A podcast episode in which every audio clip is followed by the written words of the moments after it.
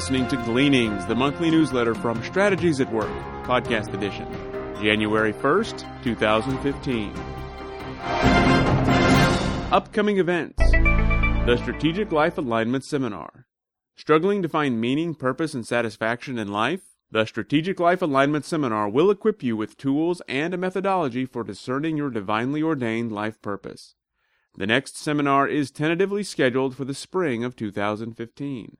In the meantime, you can purchase the recording of this teaching at strategieswork.com. The Strategic Life Alignment Alumni Event. The SLA Alumni Event is exclusively for alumni of the SLA Seminar and is designed to accelerate the process of discovering your life purpose. The topic for the 2015 alumni event will be capability. The event will be held July 17th through 18th, 2015 in Dallas. Alumni events are recorded and available on the website strategieswork.com. A special SLA alumni webinar using C4 to help find the destiny of your children. On Saturday, January 10th from 11 a.m. to 12:30 p.m. Central Time, there will be a special webinar focused on giving parents tools to help them discover the purpose of God for their children. The fee for this teaching is covered by others, therefore you may participate at no charge. To register, go to strategieswork.com/events.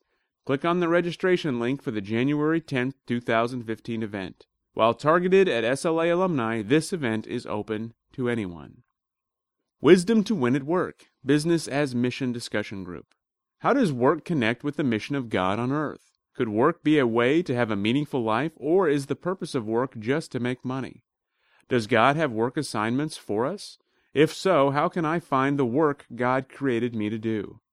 Looking for answers about connecting work to the purposes of God?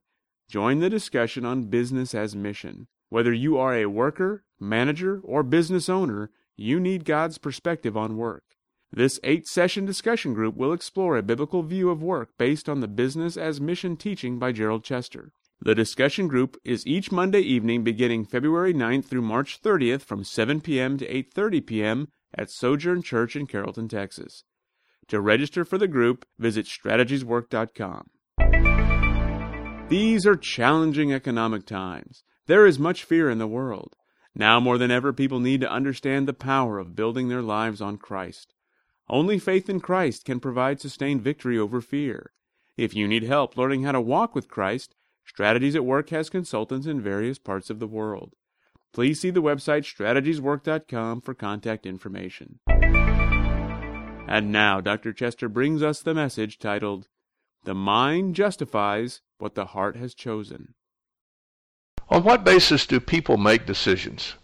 Since decisions typically involve a moral choice, one could argue that decisions are made based on moral epistemology.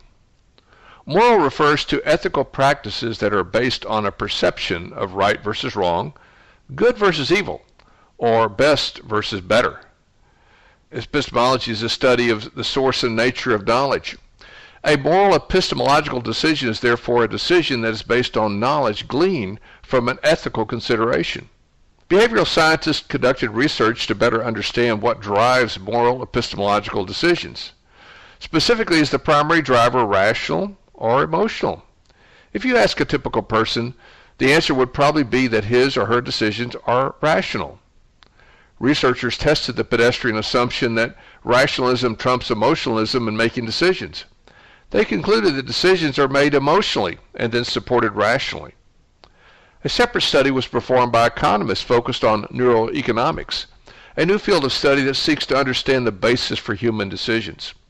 As with behavioral scientists, the economists discover that human beings make decisions primarily based on emotions and then justify the decisions rationally.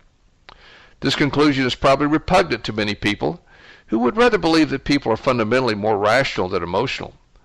But the empirical data argue the opposite.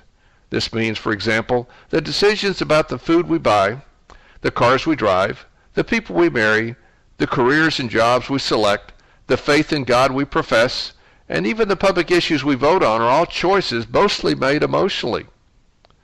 Salespeople have long understood that people make decisions emotionally.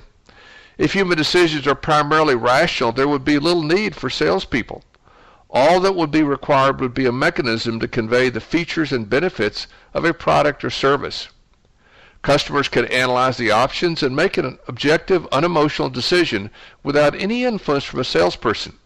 Politicians understand the power of emotion to influence people, which is why political campaigns are filled with bombastic rhetoric and staged pep rallies. If people made voting decisions based primarily on reason, then political candidates would not focus on campaigning but would focus instead on developing a clear, cogent, credible, and compelling policy platform. The voters would then weigh the pros and cons of the various platforms and vote without the hoopla of campaigning, which would save millions of dollars. But this does not happen because people make decisions emotionally and then justify or rationalize their decisions.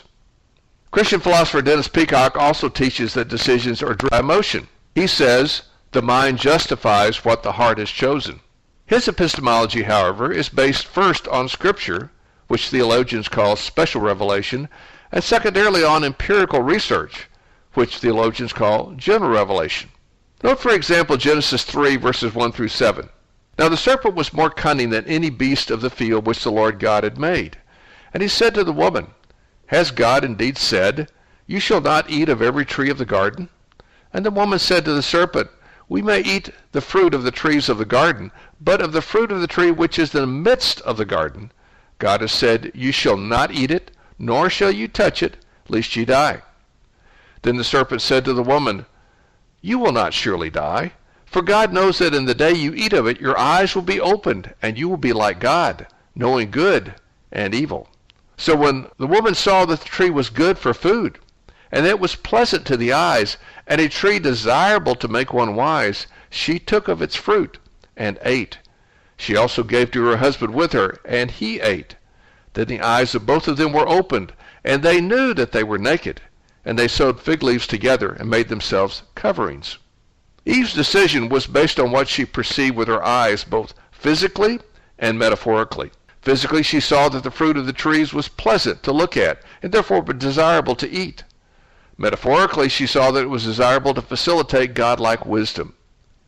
Was her decision to eat the fruit made rationally or emotionally? If it were rational, she would have weighed the veracity of the Word of God, the Creator, over the word of the serpent, a creature. God said, If you eat of the fruit, you will die. But the serpent said that God lied. Rationally, who would you believe, the Creator or a creature? It seems irrational to think that a creature would be more credible than the Creator. Therefore, Eve could not have been thinking rationally when she made her decision. The Apostle Paul noted Eve was deceived by the serpent. Therefore, she did not evaluate her decision based on sound reason. Furthermore, she saw that it was pleasant to the eyes, which suggests that she was drawn emotionally to believe the lie of the serpent. It appears that her emotion drove her decision and the rational deception of the serpent simply justified her emotional choice. But unlike Eve, Adam was not deceived. He knew what he was doing. He knew that the consequences of his sin would be death. Nevertheless, he subordinated his reasoning to Eve's emotion. Therefore, the first human beings, the ancestors of all people, made their decision to sin based primarily on emotion. This pattern of decision making is still with us today. Because of the principle of reproduction according to kind, every human being has the same bias as Adam and Eve, which is why it is axiomatic that the mind justifies what the heart has chosen. Behavioral scientists and economists using empirical research agree with Scripture. People make decisions emotionally and then justify them rationally, just as Adam and Eve did. The time and expense of these empirical studies could have been saved by simply studying Scripture. But empirical researchers are not, inclined to give credence to Scripture. Rather, they follow man made ideas, such as the doctrine of Protagoras, which assumes homo mensura, that is, man is the measure of all things. Biblically, God the Creator is the measure of all things. Because of this ubiquitously accepted false doctrine of Protagoras, however, Empirical researchers wasted financial and temporal resources only to discover that the truth of special revelation, Scripture, is confirmed by general revelation, creation. To assume that man is the measure of creation is a lie, which leads to deception, and deception has a financial cost. In a created universe, the Creator is the only true reference point for reality and the only basis for efficient living. Biblically, the field of moral epistemology is the study of the impact of the depravity of man on how man makes choices. Those who do not embrace a biblical worldview might be surprised by the empirical data revealing that human decisions are primarily made emotionally. But for those with a biblical worldview, it is not surprising. Moral decisions reflect the patterns found in the fall of man recorded in Genesis 3.